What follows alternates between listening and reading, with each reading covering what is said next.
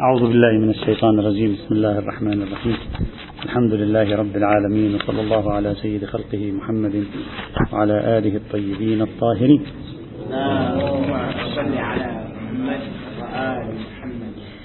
كنا نبحث فيما يتعلق بالخنزير أحد الأطعمة التي نص القرآن الكريم على تحريمها. وبحثنا مجموعة من النقاط المتعلقة به ووصلنا إلى نقطة هل لحم الخنزير. هل المحرم من الخنزير؟ كل أجزاء الخنزير أو المحرم ما تعارف أكله من الخنزير. يعني ما هو المتعارف أن يؤكل من الخنزير. أما الأشياء التي لا يتعارف أن تؤكل من الخنزير فالنص القرآني لا يشملها. قلنا شبيه هذه المسألة موجود بين الفقهاء في بحث الميتة. قالوا الأشياء التي لا تحلها الحياة لا يشملها. دليل نجاسة الميتة لو بقينا نحن والإطلاقات لم يقم عندنا دليل خاص. قالوا لأن هذه الظفر والصوف والشعر وما شابه ذلك ليست حية حتى تموت فلا يطلق عليها ميتة. الميت هو الذي كان حيا فمات هذا هو الميتة. أما هذه أصلا لم يكن فيها حياة. وكانوا يتصورون أن المراد بالحياة هو أن الجهاز العصبي يمكن أن يرسل إشارات إلى الدماغ أن هذا الشيء مثلا تعرض لصدمة. أنت إذا الآن الشعر آه، شعر طويل إذا تحركه في مكان بعيد عن الجمجمة لا يشعر صاحب الشعر بشيء. لكن فيقولون عنه لا حياة فيه. هكذا إطلاق العرفي إطلاق الشعبي يقولون لا حياة فيه. ما معنى لا حياة فيه؟ ليس بمعنى لا ينمو. ينمو. الحياة النباتية موجودة فيه. بل هم قالوا الحياة الحيوانية غير موجودة فيه. ولما نسألهم ما معنى الحياة الحيوانية غير موجودة فيه يقولون المراد أنه لا شعور به. فعبروا عن ما لا تحس به أنه ميت. وإلا هو بالمعنى العلمي للكلمة ليس بميت هو ينمو مثله مثل أي شيء آخر. لكن بحسب التعبير العرفي الذي التقطه الفقه الإسلامي اعتبروا أن هذا ليس بميت باعتبار أنه لا حياة فيه. والذي هو ميت لابد أن يكون فيه حياة حتى يموت. نحن لا علاقة لنا الآن بمسألة الميتة التي بحثها الفقهاء جئت بها فقط للتشبيه. قد يقال بأن ظاهر النهي عن أكل لحم الخنزير مع إقحام كلمة اللحم بصرف النظر عما قلناه بالأمس في موضوع اللحم. قد يقال إقحام كلمة اللحم توجب انصراف المحرم إلى ما يتعارف أكله. لا إلى ما لا يتعارف أكله من الخنزير. يعني إن لم تقبلوا معي أن كلمة اللحم أخذت بخصوصيتها وأنه أريد بها اللحم بما هو لحم دون سائر الأجزاء الأخرى فلا أقل من أن كلمة اللحم عندما تطلق يقول لا تأكل لحم الخنزير ينصرف إلى الشيء الذي يأكله الناس عادة. يعني وكأن كلمة اللحم إشارة إلى ما تأكلونه من الخنزير. والأشياء التي لا تؤكل من الخنزير لا يكون اللفظ ظاهرا في الشمول لها. فالناس إذا لا تأكل عظم الخنزير فتعبير لا تأكل لحم الخنزير منصرف عن أكل ما لا يؤكل عادة من الخنزير كالعظم. ولا تأكل لحم الخنزير منصرف عما لا يؤكل عادة من الخنزير مثلا كال آه، مثلا فرد الغضاريف مثلا. فقد يدعى أن القرآن الكريم عندما أصر على كلمة لحم الخنزير أراد أن يشير إلى النهي عما يتعارف أكله من الخنزير. لا الأشياء التي لا تقصد بالأكل عادة. وبالتالي تكون الآية دالة على مقدار أضيق من حرمة كل أجزاء الخنزير. ومنحصرة فقط وفقط بالأشياء التي تؤكل عادة من الخنزير كلحم الخنزير ودهن الخنزير وما شابه ذلك من أعضائه. إذا شخص قال أنا كلمة لحم الخنزير تجعلني لا أشعر بدلالة إطلاقية تشمل جميع أجزاء الخنزير فيلزمه حينئذ أن يقول القرآن الكريم غاية ما دل عليه هو تحريم أكل ما تعارف أكله من الخنزير. كاللحم والشحم ونحوهما دون ما لم يتعارف أكله من الخنزير كظلف الخنزير مثلا وعظام الخنزير مثلا وعين الخنزير مثلا وشعر الخنزير مثلا ووبر الخنزير مثلا. هذه مثلا آه، غير مشمولة للدليل. وبالتالي نحتاج أن نلتمس دليلا من السنة لإثبات تحريم تناول هذه وأن تكون مطعومة. أما إذا شخص قال لا كلمة لحم الخنزير لا, لا, لا تدل على يعني ليس فيها مانع عن انعقاد الإطلاق للشمول لتمام أعضاء الخنزير بما فيها ما لا تحل الحياة بما فيها ما لا يؤكل عادة وعرفان. فعليه أن يقول بأن الآية القرآنية شاملة لتمام أعضاء الخنزير بما فيه ما لا يحل الحياة بما في ذلك ما لا يتعارف أكله. نحن نقول إذا تخلينا عما طرحناه بالأمس من أن اللحم يراد منه اللحم فلا أقل من أن كلمة اللحم ليست ظاهرة في الإطلاق لما لا يتعارف أكله. فيبقى في النص القرآني تقييد أضيق من الإطلاق الذي سنبحثه إن شاء الله تعالى في موضوع السنة الشريفة.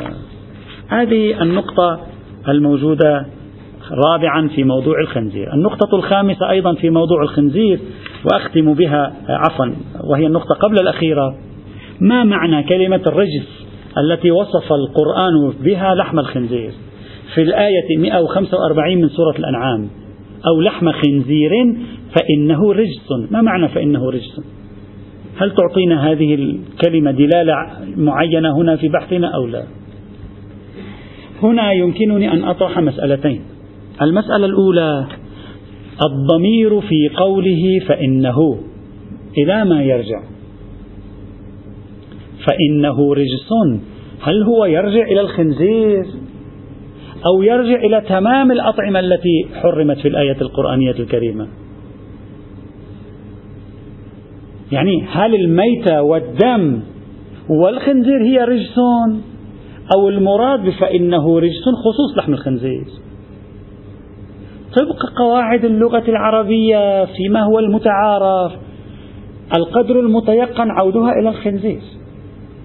خاصة وأنها أن الرجس لو كانت عائدة لكل المحرمات التي كانت قبل الخنزير لكان ربما الأنسب أن يقول فإنها رجس وليس فإنه رجس. لذلك قد يقال القدر المتيقن من توصيف الرجس في القرآن الكريم في الآية 145 من سورة الأنعام العود إلى الخنزير. وكأنه يريد بذلك أن يقول لهم فإنه مستقذر. على خلاف ما تتصورون أنه ليس مستقذرا. ليش؟ لأن الخنزير ليس كالدم. الخنزير ليس كالميتة. الميتة والدم قليل من الناس من يأكله. قليل من الشعوب من يأكل الميت والدم. بالمعنى الذي شرحناه للميت والدم. أما الخنزير فهو شائع في الأرض. كثير من الأمم والشعوب تأكله. وهو مستطيب في العادة. ليس هو فائق الطيب لكنه مستطيب في يعني يؤكل في العادة. فلعل القرآن تعمد أن يصف لحم الخنزير بأنه رجسون لكي يقول لحم الخنزير الذي يتصور في العادة أنه لا خباثة فيه لا استقذار فيه. أنا أخبركم بأن فيه خباثة واستقذارا أو خباثة واستقذار. وبالتالي نفهم لماذا خصص الخنزير في النص القرآني من بين الأطعمة التي حرمت بعنوانها خصص بلفظ فإنه رجس. قد يقال ذلك. وقد يقال لا, لا. يبقى احتمال أن فإنه رجس راجع إلى الثلاثة الأول مثلا. قد واحد يحتمل ويصر على هذا الاحتمال لكن الأرجح أن فإنه رجس قدر متيقن منها. عودها إلى الخنزير ولعل النكتة في ذلك الإشارة إلى خباثته في غير حالة الميتة والدم مما لا يستشعرون بخباثته عادة. هذه المسألة الأولى. المسألة الثانية في كلمة رجس. ما معنى كلمة رجس؟ كلمة الرجس في اللغة العربية تعني الخبيث القذر المستقبح إلى آخره من التعابير. وليس المقصود بالرجس هنا النجاسة بالمعنى المصطلح الشرعي. الرجس ليس المقصود هنا النجاسة. بعض الفقهاء القدامى استدلوا على نجاسة الخنزير بهذه الآية وقالوا هذه الآية تثبت نجاسة الخنزير والخنزير النجس يفترض الحكم أيضا بحرمته.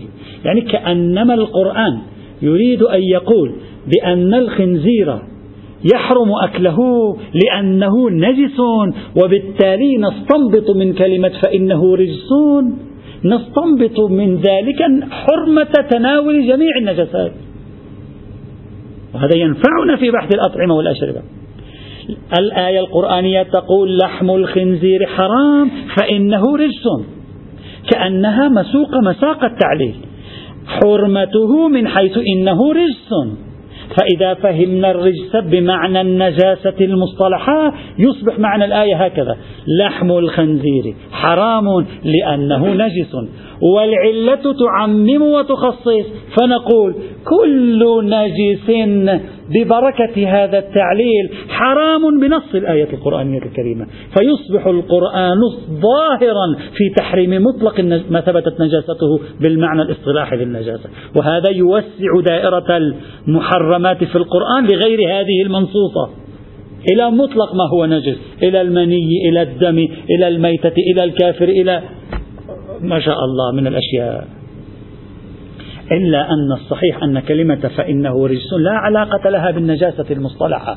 فإن العرب لا تعرف في خاصة في ذلك الزمان في سورة الأنعام في آية مكية لا يعرفون النجاسة بالمعنى المصطلح. ليس متداولا هذا التعبير. الرجس في لغة العرب يعني أمر خبيث أمر قذر. ينبغي عليكم أن تتجنبوه. أمر أنا أقول له أقول لكم عنه بأنه قذر ينبغي أن تتجنبوه حتى لو لم تلتفتوا أنتم إلى قذارته أنا أخبركم بقذارتي فاتركوه. فغاية ما يدل عليه أن هذا الحيوان قذر بإخبار الله لنا أنه قذر. حتى لو لم نرى نحن قذارته وبالتالي يكون محرما.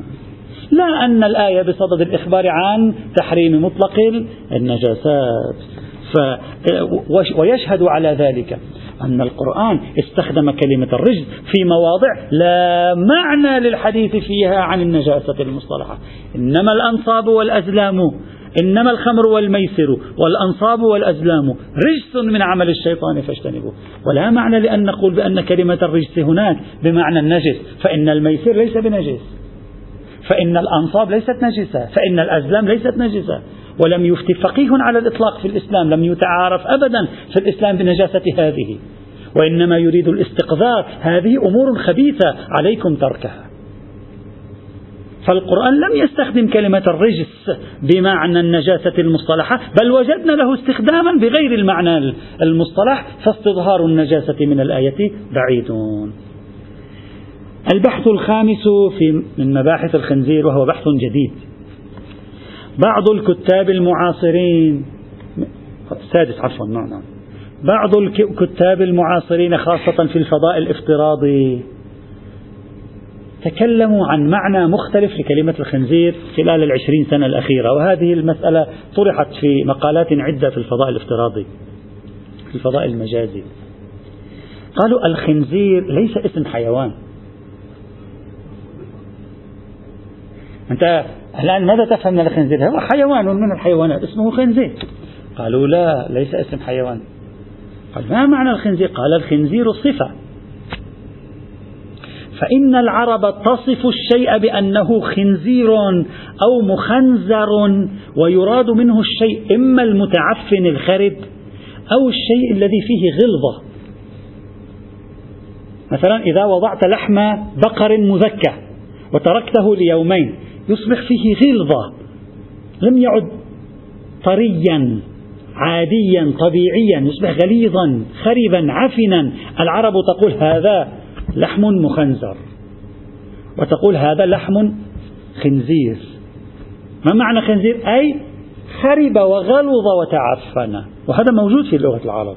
بالمناسبة العرب تطلق كلمة الخنزير صفة بمعنى الغليظ الشيء الغليظ. ليس الشيء الطيب الجيد. وهذا موجود يمكن أن تراجعوا لسان العرب القاموس المحيط موجود فعلا موجود هذا الكلام. طيب فما معنى أو لحم خنزير؟ قالوا معنى أو لحم خنزير هكذا أن الله حرم عليكم كل لحم. لا يتكلم عن نوع من الحيوانات كل لحم غلظ وخبث تعفن وخرب. لا تأكلوا هذا النوع من اللحوم. يعني فقط كل اللحوم الطازجة لا تلك التي خربت. وهذا يغير كل المعنى. الآن سنقول. قالوا وهذا يغير كل المعنى. وأصروا على هذه الفكرة. أنا عندي قاعدة أقول دائما الأبحاث الفقهية في الحوزات العلمية يجب أن تتناول مثل هذه القضايا التي تتداول حتى في أوساط غير حوزوية. وتأتي بها إلى البحث الفقهي وتدرسها تحاول أن تقويها إذا أمكن ثم تناقشها. هذا ينمي البحث الفقهي. حذفها لا فائدة منه. بالنهاية هذه التفاتة غير صحيحة لكن التفاتة. ووجه عدم صحتها ثلاثة قرائن مجتمعة مع بعضها تعطيك وضوحا في أن هذا التركيب وهذا التفسير غير صحيح إطلاقا. أولا لقد استخدم القرآن الكريم كلمة الخنزير وأراد منها الحيوان المعروف بعينه. كما قال تعالى في سورة المائدة الآية 60 وجعل منهم القردة والخنازير. وهذا واضح بقرينة القردة أنه يريد أن يتكلم عن حيوانات بعينها ولا يتكلم عن توصيفات. فالقرآن تداول كلمة الخنزير خارج بحث الأطعمة والأشربة وواضح أن نظره إلى حيوانات بعينها. هذا أول. ثانيا لو كانت الخنزير هنا صفة لكان ينبغي أن يكون التركيب تركيب الصفة والموصوف.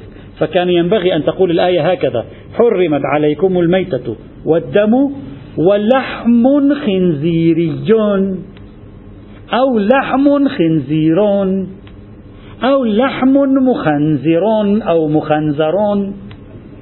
هذا هو الذي ينبغي أن يكون.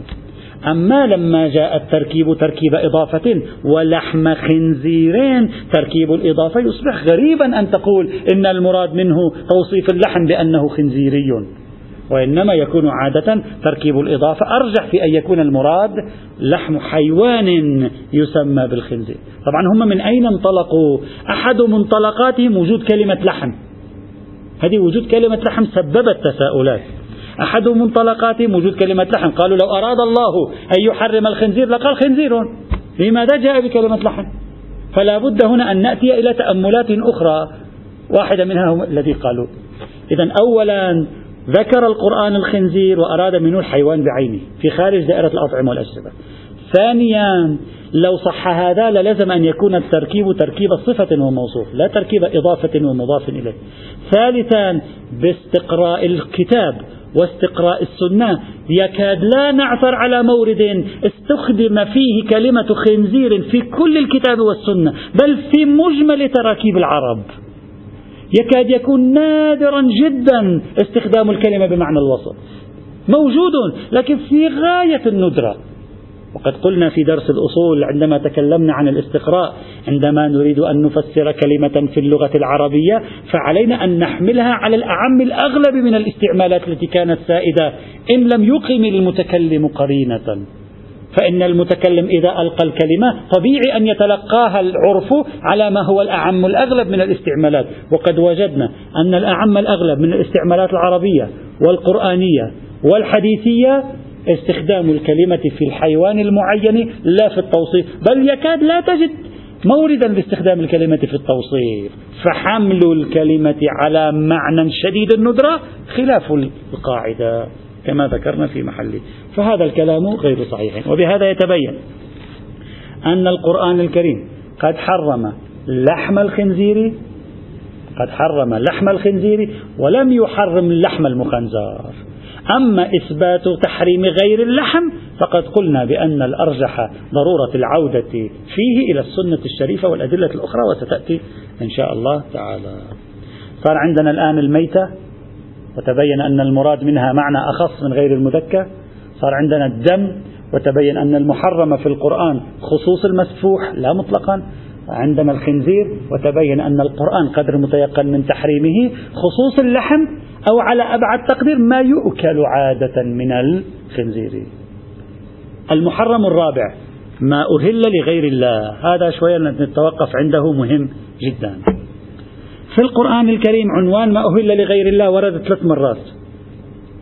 المرة الأولى في سورة البقرة الآية 173 قال وما أهل به لغير الله. المرة الثانية في سورة المائدة وفي سورة رقم ثلاثة وفي سورة النحل الآية 115 قال وما أهل لغير الله به. بعدين سنتكلم ما الفرق بين أهل به لغير الله وأهل لغير الله به. هل في فرق بينهما أو لا؟ سنأتي على هذا. المورد الثالث في الآية 145 من سورة الأنعام قال تعالى أو فسقا أهل لغير الله به. هذه ثلاث موارد التي حرم الله القرآن فيها ما أهل به ما أهل لغير الله. فيما أهل لغير الله عندنا أيضا مجموعة نقاط يجب أن نتوقف عندها. النقطة الأولى عنوانها هل المحرم خصوص ما أهل به لغير الله أو مطلق ما لم يهل به لله الآن سنوضح هذه سوف نتحدث عن مجموعة نقاط ستبين دائرة دلالة الآية. هل الحيوان المحرم هو الذي أهل به لغير الله؟ ذبح للصنم. أو الحيوان المحرم أعام يشمل ما أهل به لغير الله وما لم يهل به لله. يعني حتى لو لم يهل به لا لله ولا لغيره هذا حرام الآن نريد أن نعرف الآن سؤال. نريد أن نعرف ما الذي حرمه القرآن الكريم؟ الذي حرمه القرآن خصوص ما أهل به لغير الله أو الأعم مما أهل به لغير الله أو لم يهل به لله. سكوت ذبح وسكت. الإهلال في اللغة العربية بحسب مراجعة المعجميين رفع الصوت بالشيء. أهل أي رفع الصوت بالشيء.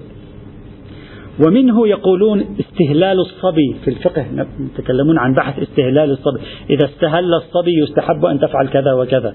ما معنى استهلال الصبي؟ يعني رفع صوته بالبكاء.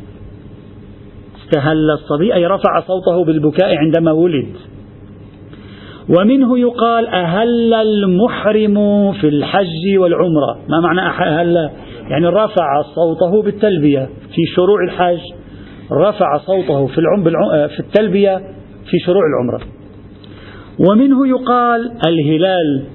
قالوا سمي الهلال هلالا لأنه يرفع الصوت عند رؤيته. يقول الناس ترفع الصوت جاء الشهر الجديد. هكذا قال علماء اللغة والمعاجم. إذا بناء على كلامهم ما معنى أهل به لغير الله؟ رفع الصوت عند ذبحه باسم غير الله. يعني أنت عندما ذبحته رفعت صوتك باسم إكس غير الله. هبل اللات العزة إلى آخره. قلت يا هبل يا لات باسم العزة رفعت صوتك به. هذا معنى أهل به لغير الله. في المقابل أهل به لله أي رفع الصوت فيه باسم الله تبارك وتعالى. هذا المعنى اللغوي. طيب. هذه الآيات الثلاث التي قرأناها ماذا تقول؟ تقول الحرام فقط الذي يهل به لغير الله.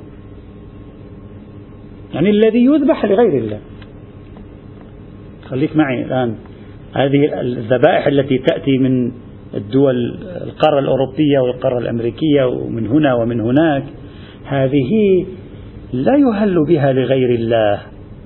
ما في واحد يجي يرفع الذبيحة ويقول باسم عيسى المسيح باسم موسى بن عمران. ما في. إما يقولون باسم الله الآن ماذا يقصدون من الله؟ بحث آخر سيأتي. أو يسكتون. الله خارج عن التداول علمانية محضة. ما في الله في الموضوع. هذه اللحوم التي تأتي. اترك الآن شروط الذبح الأخرى. ها. الآن موضوع أنه أهل به لغير الله. هذه اللحوم التي تأتي. قلنا سابقا ليست ميتة. صحيح؟ إذا لا يشملها تحريم الميتة ولا يشمل تحريم الذبح ولا يشمل تحريم لحم الخنزير. ليست خنزيرا. ولا يشملها ما أهل لغير الله به. لأن هذه لم يهل بها لغير الله. فالمفترض على القاعدة القرآنية أن تكون حلالا. يعني الذبح العلماني بصرف من حيث هو علماني ليس فيه إشكال شرعي. ذبحه ذبح. ليس فيه إشكال شرعي. يقول إلا ما ذكيتم ذبحتم يعني حصل الذبح. إلا أن آية قرآنية أخرى تفيد تعميم الحكم وهي قوله تبارك وتعالى ولا تأكلوا مما لم يذكر اسم الله عليه وإنه لفسق. الآية 121 من سورة الأنعام.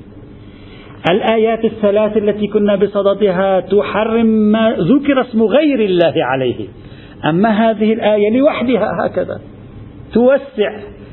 لا تأكلوا مما لم يذكر اسم الله عليه.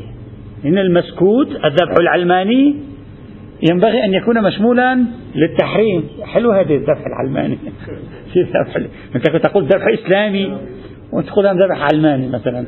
الذبح العلماني يكون مشمولا لإطلاق آية 121 من سورة الأنعام. لا تأكل مما لم يذكر اسم الله. هذا لم يذكر اسم الله عليه. فإذا يكون حراما. قد يقال ذلك إلا أنه ينبغي أن نتأمل قليلا ونحلل القضية. هل هناك واسطة أصلا كانت مذكورة في باب الذبح؟ القرآن نظر إليها؟ هل القرآن نظر إلى واسطة هنا يريد أن ينفيها بالآية 121 من سورة الأنعام؟ أو أن قصده من لا تأكلوا مما لم يذكر اسم الله عليه هو لا تأكلوا مما ذكر اسم الآلهة عليه. لا توجد واسطة.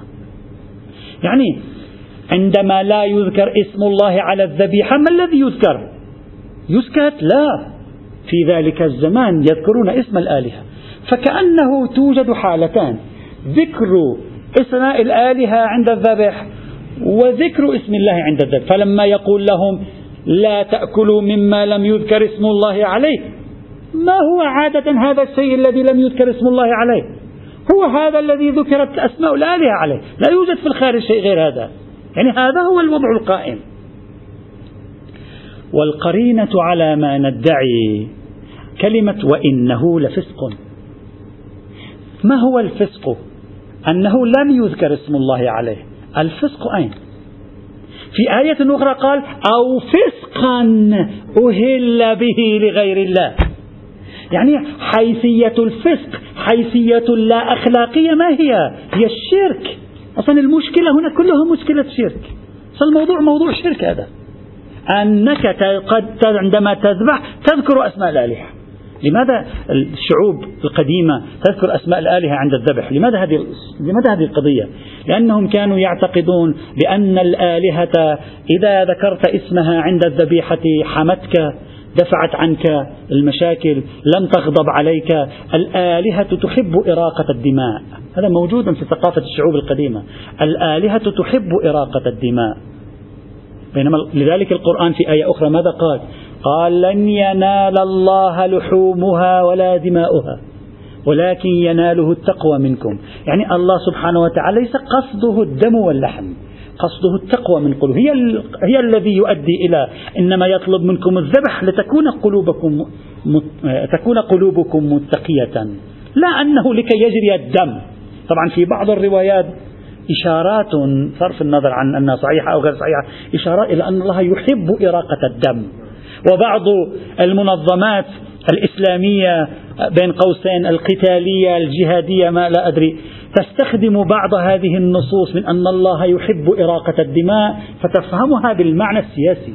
يعني الله يحب سفك قطع رؤوس اذبحوا اشتغل بهذا الموضوع. سني عادة. عادة هكذا فهموها. إذا ما نريد أن نقول أن قوله لا تأكلوا مما لم يذكر اسم الله عليه وإنه لفسق أولا إما يذكر أو يذكر اسم الله. إما تذكر الآلهة أو يذكر اسم الله. ما عندنا حالة ثالثة لأن الأعراف كانت أن تذكر أسماء الآلهة. وثانيا كلمة وإنه لفسق بضمها أو فسقا أهل لغير الله به يعطي انطباع أنه يريد أن يقول نفس الفكرة التي أقولها هناك. ليس قصدي شيئا آخر. ثالثا عدم ذكر اسم الله ليس فسقا. يعني ليس هناك حياد عن الحق. الحياد الذي نفهمه هنا عن الحق هو أن تقدم الذبائح لآلهة غير الله سبحانه وتعالى. هذه هي الخصوصية. وإن كان ذكر الله واجب تكليفي. نحن لا نتكلم في وجوب ذكر اسم الله تكليفا عند الذبح. نحن نتكلم في حكم الذبيحة وضعا من أنه هل يجوز أكلها أو لا يجوز أكلها. هذا هو بحثنا. وإلا وجوب ذكر اسم الله عند الذبح ثابت تكليفا لأن القرآن في الآية الرابعة من سورة المائدة يقول فكلوا مما أمسكنا عليكم واذكروا اسم الله عليه. يعني الأمر بذكر اسم الله على الحيوان هو ثابت في القرآن الكريم آه، في هذا المجال. طيب. يضاف إلى ذلك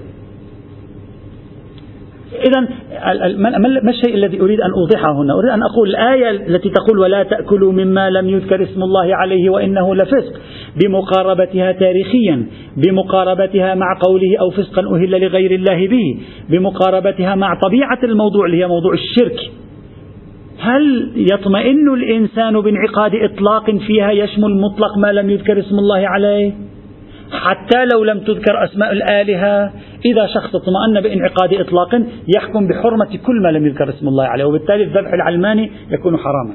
أما إذا شخص قال بضم الآيات إلى بعضها ومقاربة الآيات مع بعضها مع طبيعة الموضوع تاريخيا يفهم منه الإنسان أنه عندما قال لم يذكر اسم الله عليه يعني يريد أن يشير إلى ما ذكر اسم غير الله عليه.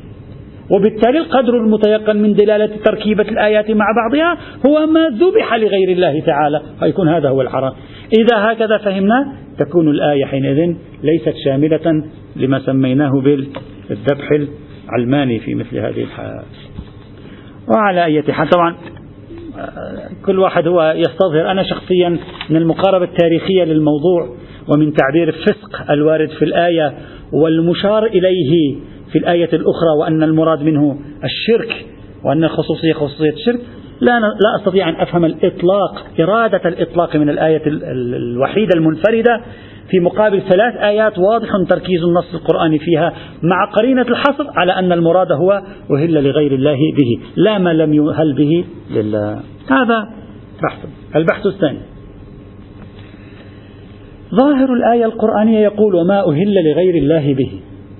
نحن للوهلة الأولى الآن ماذا يأتي إلى ذهننا؟ تأتي بغنمة وتريد أن تذبحها فتذكر اسم غير الله عليه. لكن القرآن استخدم ما ما أهل لغير الله به. وهذا استخدام الضمير استخدام الاسم الموصول يفيد الإبهام. يعني ما في شيء بعينه. من هنا يخطر في البال سؤال دير بالك الآن.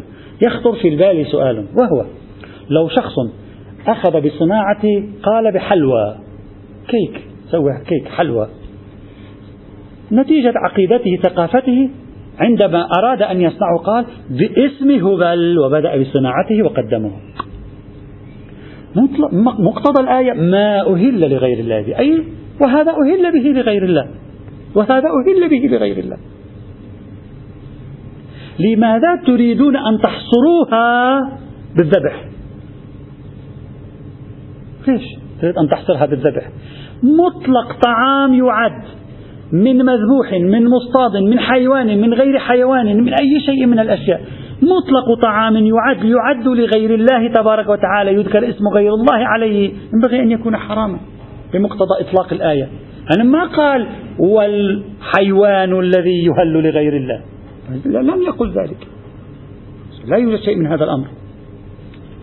فهل يمكننا الآن السؤال فهل يمكننا أن نقول يمكنني التمسك بإطلاق هذه الآية لإثبات حرمة أي طعام يصنع ويذكر عليه اسم غير الله أو يقصد به غير الله تبارك وتعالى؟ كطعام يصنع لولي أو طعام يصنع لآلهة أخرى. يقول باسم فلان باسم هبل. هذا طعام هبل حتى يسميه باسمه يجعله باسمه. هل فيه مشكلة أو ليس فيه مشكلة؟ مقتضى ظاهر اللفظ التعميم مقتضى الانصرافات التاريخية مناسبات التاريخية أن هذا ما كان محل ابتلائهم أصلا. المنصرف ما أهل لغير الله به لا تعرف العرب إلا الذبيحة التي تهل لغير الله. وعادة شعوب الأرض تعرف الذبيحة أنها تقدم للآلهة. وإن كان ليس كل شعوب الأرض يقدمون للآلهة أشياء كثيرة. كثير أشياء تقدم للآلهة. أنا ذهبت إلى ماليزيا دخلت إلى بعض ال ال يعني دور العبادة للبوذيين والهندوس أيضا وليس فقط يقدمون الذبائح الزيت والثمن وأي شيء أيضا. وكيلو من البرتقال أيضا يقدم أمام الإله هذا باسمه يقدم له مثلا. بصرف النظر أولئك آلهة أو ليسوا آلهة. لا أريد أن أقول هم شرك مشركون لأن هذا بحث طويل. هل هؤلاء هم مشركون ليسوا بمشركين؟ بحث آخر. فعلى أي حال قضية تحتاج أن نفكر فيها؟ لكن في المقابل قد يقال ما تعارف بين العرب خصوص الذبائح فنصرف اللفظ إلى ما هو المتعارف.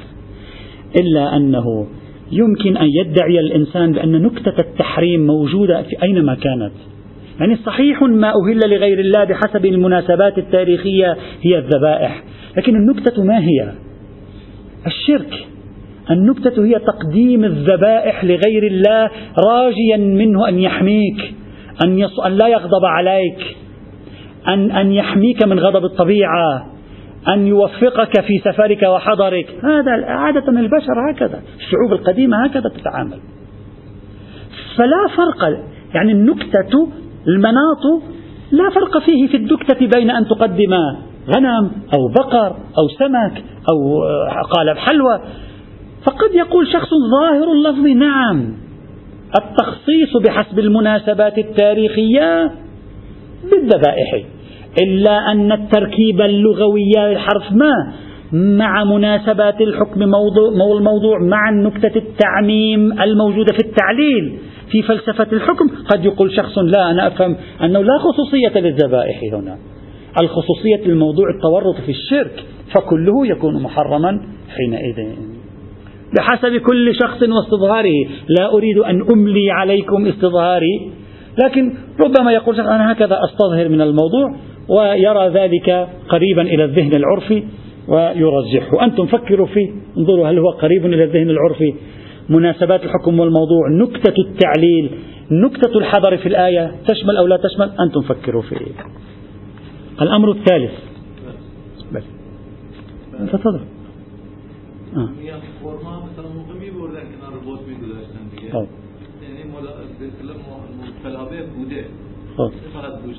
ممكن أيضا نعم.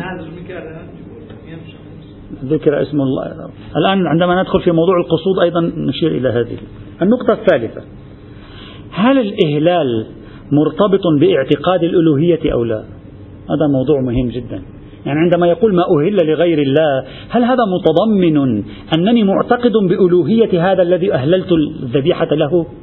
ذكرت اسمه على الذبيحة. يعني لازم يكون أنا معتقد بألوهية هبل حتى أذكر. هذا السؤال يمكن أن نطرحه على شكلين. الشكل الأول أنا مسلم الآن أؤمن بالله ولا أؤمن لا بهبل ولا بمناة ولا بالعزة ولا بشيء من هذه برمتها وجئت على سبيل المزاح. قلت يا هبل العظيم وذبحت ذبيحة. هل ترى أن الآية تشملني؟ وبالتالي الذبيحة هذه تكون محرمة إذ يصدق عليها لغة أنها أهل بها لغير الله أي ذكر اسم غير الله عليها. هذا المورد الأول. المورد الثاني وهو الأهم. لو شخص يؤمن بالله ويؤمن بأن محمدا صلى الله عليه وعلى آله وسلم عبده ورسوله ليس له من الألوهية نصيب. لكنه قال يا محمد آخذا لا على سبيل المزاح آخذا في محمد صفته القدسية الدينية. يا محمد. وذبح. هل في مثل هذه الحال الآية بحسب دلالتها اللفظية بحسب روحها ومضمونها تشمل مثل هذه الموارد محمد من أعاظم أولياء الله تبارك وتعالى في الأرض. جئت أنت وذكرت اسمه. تريد أن تبرز تجعل ذبيحتك متبركة باسمه الشريف. بل أنت قد تريد تقديمها له. وهو ليس بوصفه إلها ما في إله هنا. لا يعتقد مسلم بألوهية محمد صلى الله عليه وسلم. هل هذا يشمله إطلاق الآية؟ هل يقال ما أهل لغير الله به أو لا؟ هذا نحتاج أن نتأمله قليلا. افتح قوس. آه، التأمل البحث الفقه القرآني جدا جميل. يكشف لك أننا عندما نتجاهل البحث الفقه القرآني كم نتصور أن القرآن لا يدل على شيء. في له, له إمكانات دلالية كثيرة القرآن الكريم لكن لأننا لم نعتد على إفراد القرآن بالبحث لذلك لم نشعر بأنه يمكن أن نستنبط منه الكثير من الصور أو أجوبة الكثير من الصور والحالات. الآن أغلق القوس الجواب على السؤالين المشار إليهما. إذا بنينا على تحريم الذبيحة بمطلق عدم ذكر اسم الله فهذه الذبيحة محرمة. في الصورة الأولى والثانية يعني في صورة المزاح وفي صورة تقديمها لمحمد صلى الله عليه وعلى آله وسلم. لماذا؟ لأنك في صورة المزاح ذكرت اسم هبل وفي الصورة الثانية ذكرت اسم محمد. فيصدق على هذه الذبيحة أنها لم يذكر اسم الله عليها فإذا شرطنا في حلية الذبيحة أن يذكر اسم الله عليها فهذه الذبيحة في الحالتين معا حرام. أما لو قلنا ليست حلية الذبيحة منوطة بذكر اسم الله بل حلية الذبيحة منوطة بعدم ذكر أسماء الآلهة الأخرى. عدم ذكر اسم الله في الصورتين المشار إليهما ليس إشكالا. إنما الإشكال في ذكر اسم غير الله تعالى. نريد أن نعرف ذكر اسم غير الله هزوا مزحا مشكلة؟ ذكر اسم غير الله اعتقادا بقدسيته بدون اعتقاد إلوهيته مشكلة أو لا؟ يصدق أهل به لغير الله أو لا؟ في الصورة الثانية. هنا الأرجح في تقديري أن نقول بوجود مشكلة هنا. يعني, لا يعني الأمر يحتاج إلى احتياط كبير. قد يقول الإنسان الأمر يحتاج إلى احتياط كبير لأن الإهلال لغير الله لا يعلم أنه مشروط باعتقاد الألوهية. لا يعلم أنه في الصورة الثانية نتكلم لا في الصورة في الصورة الأولى لا إشكال لا إشكال لأنه آه، ذكر اسم هبل بنحو المزاح آه، بمناسبات الحكم والموضوع يعلم أن هذه الصورة غير مقصودة. لكن الصورة الثانية قد تكون محل إشكال في هذه الحال. لماذا؟ لأن كلمة وما أهل به لغير الله لا يعلم أن المراد أهل به لغير الله من الآلهة. أهل به لغير قدم لغير الله على أن يأتي بركته منه على أن آتي بالخير والشر منه. ولو لم يكن الخير والشر منه بنحو الاستقلال ولو لم يكن الخير والشر منه بنحو الألوهية ما في في الآية قيد ألوهية؟ أسف في الآية لا يوجد قيد ألوهية. أن تقدم الذبيحة لشخص معتقدا أن تقديمها وذكر اسمه عليها يباركها. يبارك الذبيحة. هذا أهل به لغير الله. يعني نكتة التحريم ما هي؟ نكتة التحريم أن تجعل ذبيحتك له بحيث تستفيد منه. وهذا هو الذي تفعله أهل الأديان عادة. يقدمونها له بداعي أن يستفيدوا من بركته بداعي أن, أن يحجم غضبهم عنه. فإذا أنت تعتقد في محمد أنه إذا غضب يؤذيك وإذا رضي عنك يلحق بك البركة الذبح هنا باسمه بهدف بركته أو دفع غضبه عنك لا, لا يبعد بالنكتة وملاك التحريم أن يكون واحدا. بالتالي نلتزم بالتحريم هنا ليس في الآية وما أهل به لغير الله ممن تعتقد ألوهيته. كل شيء تجعله لغير الله سبحانه وتعالى معتقدا يأتيك به الخير والشر كما هي عادة أهل الأديان جميعا فهو محرم. حتى لو لم تعتقد بألوهيته يكفي أن تعتقد بقدسيته وقدرته عن أن يلحق بك بركة أو غضب نتيجة الذبح أو عدم الذبح فممكن لا فرق حينئذ في تأليه صاحب الاسم أو كون صاحب الاسم مقدسا. المهم أنك تفعل ذلك تدينان تفعل ذلك عقيدة تفعل ذلك معتقدا بركته وخيره. هذا هو الذي أصلا لا خصوصية للألوهية في مثل هذه الحال وإنما الخصوصية لاعتقاد تأثيره هو وتأثير بركته في هذه الذبيحة في مثل هذه الحال.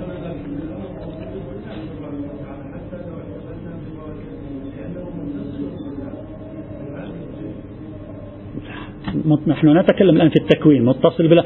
العرب تعتقد أن هبل متصل بالله أيضا.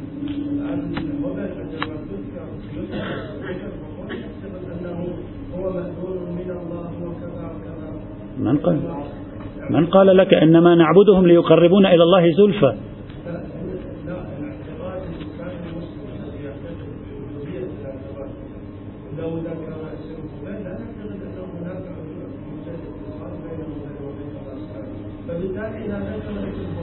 لا هبل انتهينا منه. لا نتكلم عن نتكلم عن عن شخص تعتقد أنت بأنه إذا ذكرت اسمه تلحق البركة ذبيحتك.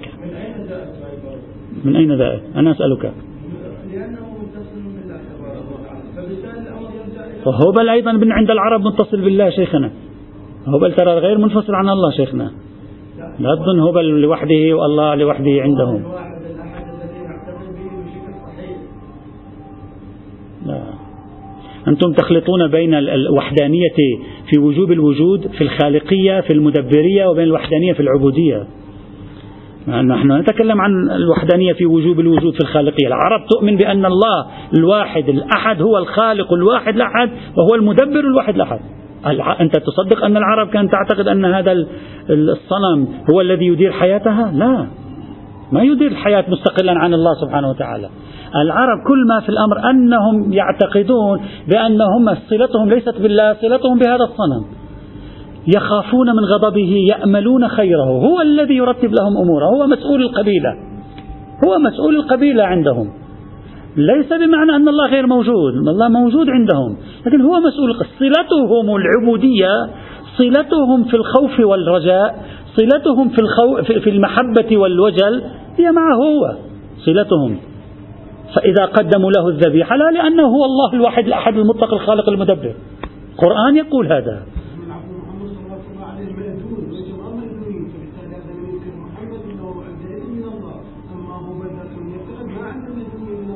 أنا ما يهمني مأذون أو غير مأذون. أنا يهمني دلالة الآية في حكم شرعي. أنا ما أتكلم في, بحث كلامي. أنا أقول الآية تقول ما أهل به لغير ما قال ما أهل به لغير الله ومن أذن لهم الله. لا يوجد هذا. الآية تقول ما أهللت به لغير الله.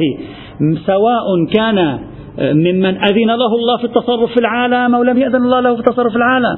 ما نتكلم الآن في أنه أذن له في التصرف في العالم أو لا. أذن له في التصرف في العالم أنا أتكلم في البحث الفقهي هنا. ظاهر الآيات أنت تهل لغير الله تبارك وتعالى مطلقا حرام.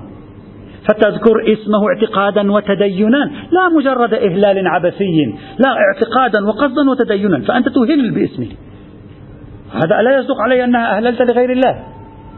ما التصرف شركي لا أنك صاحب عقيدة شرك. لا. أنت موحد. نحن فرض مسألتنا أننا موحدون.